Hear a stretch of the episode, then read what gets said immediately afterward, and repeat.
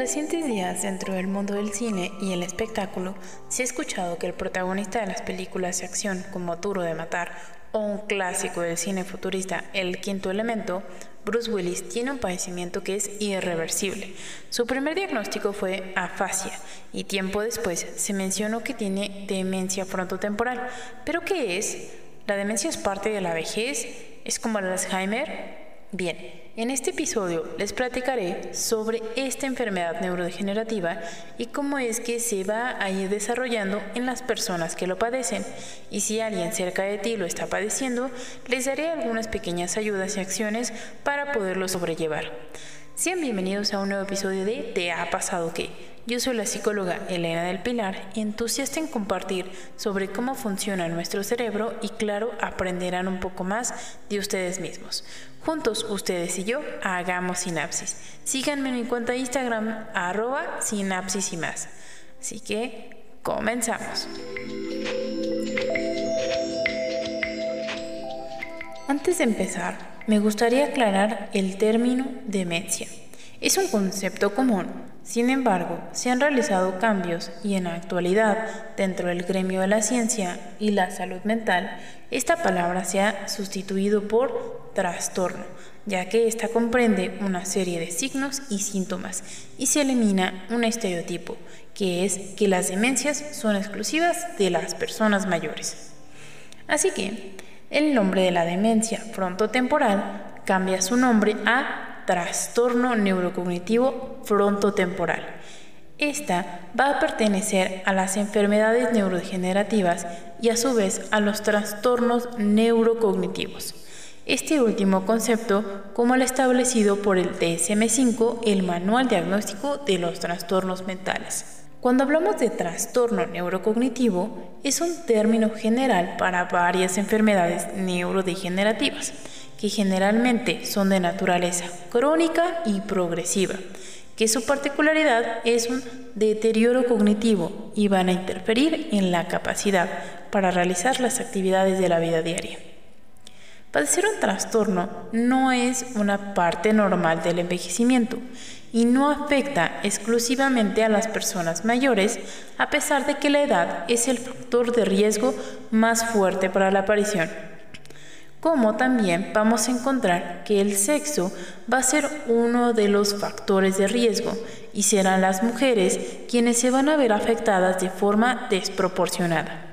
De acuerdo a la Organización Panamericana de la Salud, el 65% padece o va a padecer algún nivel de trastorno neurocognitivo, afectando así su calidad de vida. A nivel mundial, más de 55 millones de personas viven con algún trastorno, generando un alto costo para su atención y en aquellas familias de quienes lo padecen.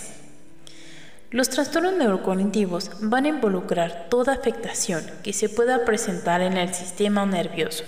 Pueden ser adquiridos, genéticos y van a tener un carácter biológico. Cuando hablo de que adquirido, hablamos del efecto que puede tener un cierto tipo de droga, que puede provocar un delirio o un daño por su excesivo consumo. Otro ejemplo es el trauma de cráneo o traumatismo craneoencefálico. Aquí se puede presentar un daño focalizado o difuso del sistema nervioso y en ambos ejemplos, el daño puede generar dificultades para la interpretación, interacción con el medio externo e interno, como dificultades en el aprendizaje, en la memoria, identificación de rostros de personas cercanas y otras dificultades cognitivas. Así que todos podemos padecer un trastorno neurocognitivo. Pero ¿qué hay de las enfermedades neurodegenerativas? Que pueden deberse a un factor genético o diversos factores de riesgo a lo largo de la vida, como el consumo desmedido de alcohol o golpes en la cabeza de forma crónica. Y contrario a la creencia popular, la aparición puede iniciar a partir de los 40 45 años de edad y más. Como su aparición puede ser en etapas adultas, su expresión también puede variar ya que no todas las personas con un trastorno neurocognitivo van a experimentar los mismos síntomas. Esto va a ser dependiendo del impacto de la enfermedad y del estilo de vida de la persona. En la actualidad no existe ningún tratamiento para curar una enfermedad neurodegenerativa o para alterar su curso progresivo, por lo que se han investigado cómo aplazar su aparición o prevenirla en algunos casos y se ha demostrado que mantener un estilo de vida activo, realizando ejercicio de una forma rutinaria, llevar una dieta saludable, realizar actividades sociales, interacción, platicar con amigos, eh, pertenecer a un grupo ya sea de voluntariado, va a evitar que se pueda producir un, o más bien puede reducir el riesgo de padecer alguna enfermedad neurodegenerativa.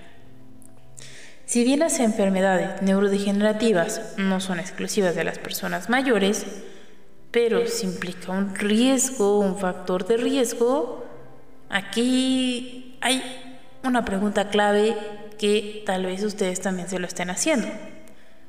¿Cómo podremos distinguir un envejecimiento normal y una enfermedad neurodegenerativa si ambos se van a presentar de mayor medida o en mayor medida durante la adultez.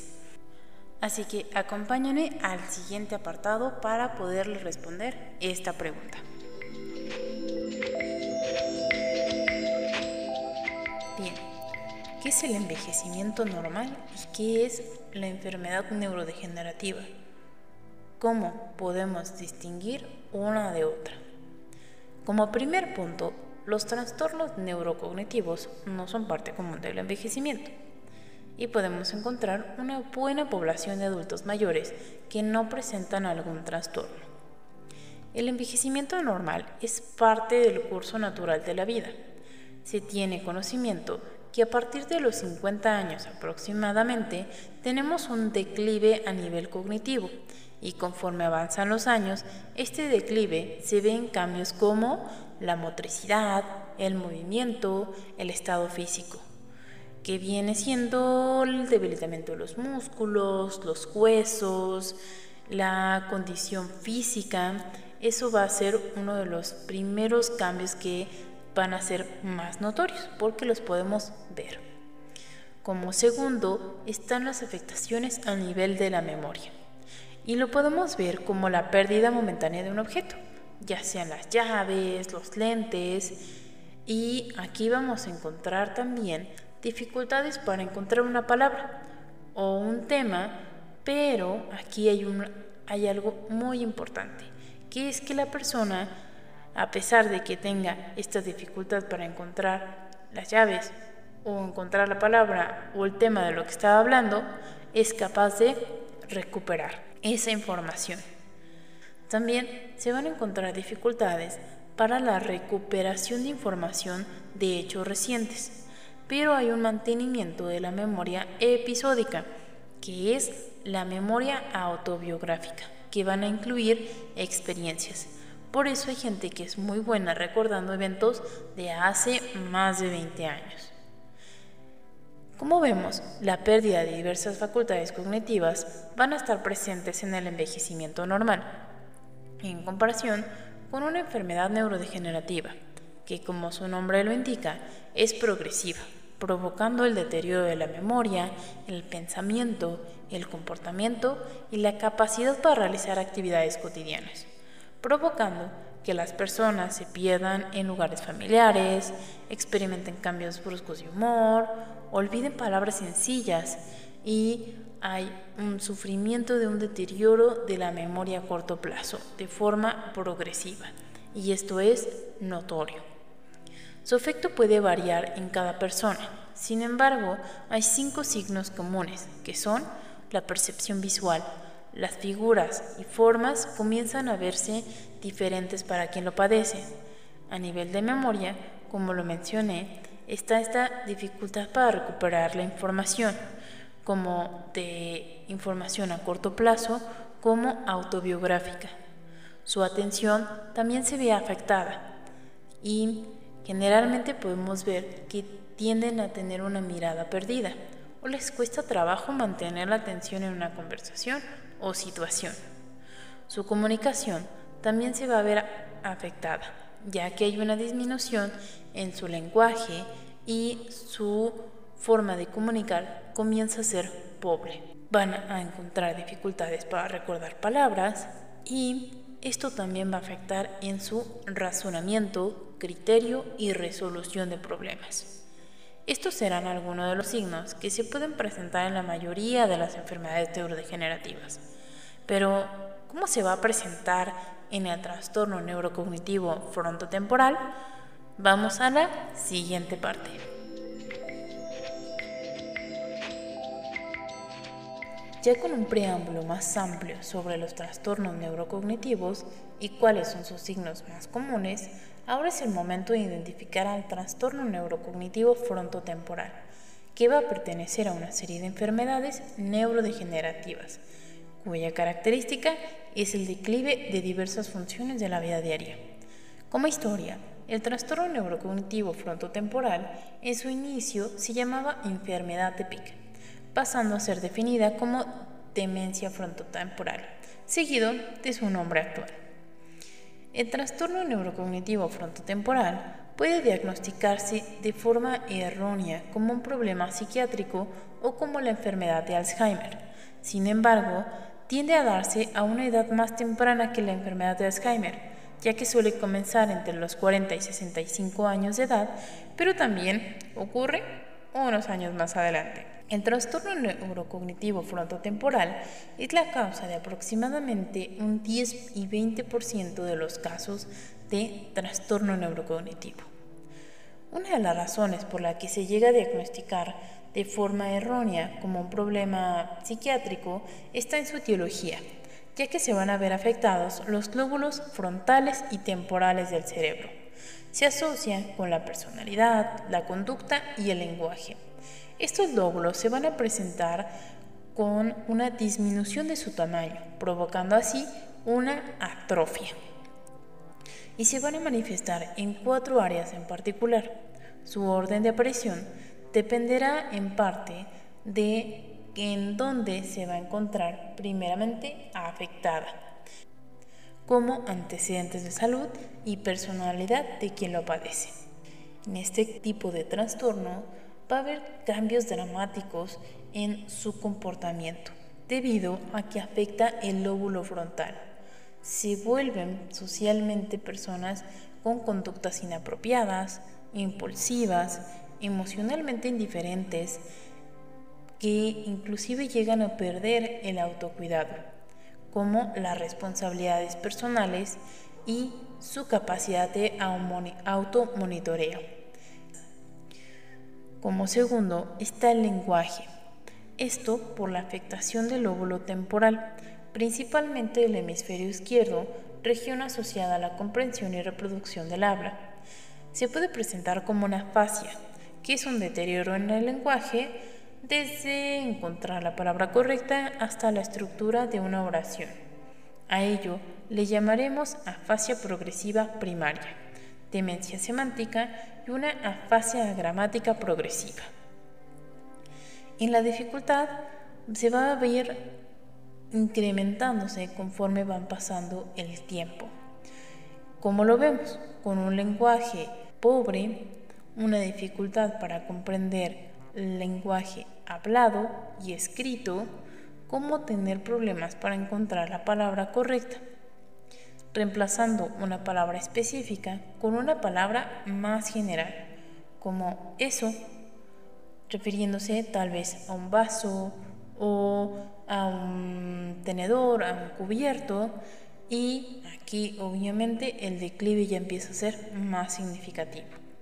Su habla suele ser muy telegráfica, ya que comienzan a perderse las estructuras de una oración, como empiezan a ver errores en la construcción de frases.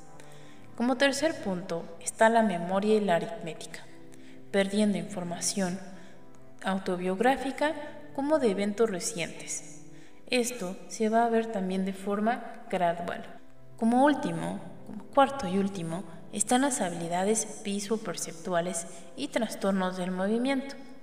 Las habilidades visoperceptuales están un poco más asociadas a cómo vamos a reconocer ciertos elementos dentro de un espacio. Y respecto a los trastornos del movimiento, vamos a hablar de la presencia de temblores, rigidez, contracciones musculares, mala coordinación, dificultad para comer, debilidad muscular, risas o llantos inadecuados, caídas o problemas para caminar. Estas serán las áreas que se pueden ver afectadas. Y si crees que algún familiar lo pueda padecer o hay un historial familiar, lo más importante es su correcto diagnóstico. Se requiere una serie de especialistas de la salud, desde el área de neurología, psiquiatría, quienes van a realizar una serie de análisis clínicos para su diagnóstico, como también el área de la neuropsicología, que va a evaluar y dar seguimiento y se van a aplicar una serie de tareas que van a permitir, que van a permitir identificar el estado cognitivo de la persona y el inicio de acciones para una mejor interacción con el medio cuando se empiecen a identificar dificultades en la vida diaria, como la psicoeducación familiar, ya que la familia requiere la comprensión sobre el trastorno y cómo es que se va a ir presentando a lo largo del tiempo. Esto forma parte de las acciones para un correcto diagnóstico. Pero ¿qué podemos hacer como familiares o personas cercanas a alguien que lo padece o puede padecerlo? Vamos al final de este capítulo.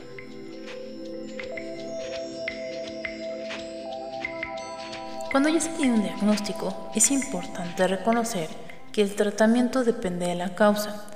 Las enfermedades neurodegenerativas no tienen cura. Si bien hay medicamentos que pueden ayudar a proteger el cerebro y manejar los síntomas aledaños a la enfermedad, como la ansiedad o los cambios repentinos de comportamiento, pero no es curable. Y a nivel cognitivo, estamos hablando que también se va a requerir una serie de acciones, como por ejemplo ejercicios, ya sea hacer un sudoku, un crucigrama, lecturas, generalmente lecturas breves y de interés a la persona. También hay algo que es clave cuando una persona está padeciendo un trastorno neurocognitivo y su ayuda va a estar en la socialización. Cuando una persona mantiene una interacción, ya sea con personas de su misma edad o familiares y amigos, puede ayudar un poco a reducir la evolución que pueda tener el trastorno o enfermedad neurodegenerativa. Estos son uno de los puntos clave para que también la persona se sienta bien consigo misma, aumentando la autoestima, el estado de ánimo. También es importante agregar el uso de rutinas de higiene personal, ya que esto va a ser esencial para la persona, ya que va a permitir el mantenimiento de las exigencias que requieren bañarse, vestirse, comer, etc., como el cuidado de su integridad como persona. En el caso de que todavía no hay un diagnóstico, pero sí se pueden identificar factores de riesgo, ya sea por un factor genético o historia familiar, y no se ha presentado, estamos hablando de la prevención y retraso de la aparición con un estilo de vida saludable que incluye hacer ejercicio con regularidad, alimentarse de manera saludable, mantener los contactos sociales. Esto puede reducir las probabilidades de presentar enfermedades crónicas y así la cantidad de personas que pueden padecer una enfermedad neurodegenerativa. Y de igual forma, mantener la mente activa con la lectura o el aprendizaje de una actividad novedosa. Recuerda que a nuestro cerebro le encanta aprender algo nuevo. Espero que este capítulo les haya gustado yo soy Elena del Pilar, entusiasta en compartir sobre cómo funciona nuestro cerebro y claro, aprenderán un poco más de ustedes mismos. Juntos, ustedes y yo, hagamos sinapsis. En el siguiente episodio creo que puede ser de interés, ya que si bien he hablado sobre la velocidad de procesamiento y se puede pensar que ejecutar una actividad en un tiempo promedio es bueno, pero ¿qué sucede cuando requieres más tiempo para realizar una actividad o aprenderla? ¿Es bueno? ¿Es malo? ¿Qué significa? Eso les platicaré en el siguiente episodio. Espero que tengan un bonito día. Nos estamos viendo. Bye.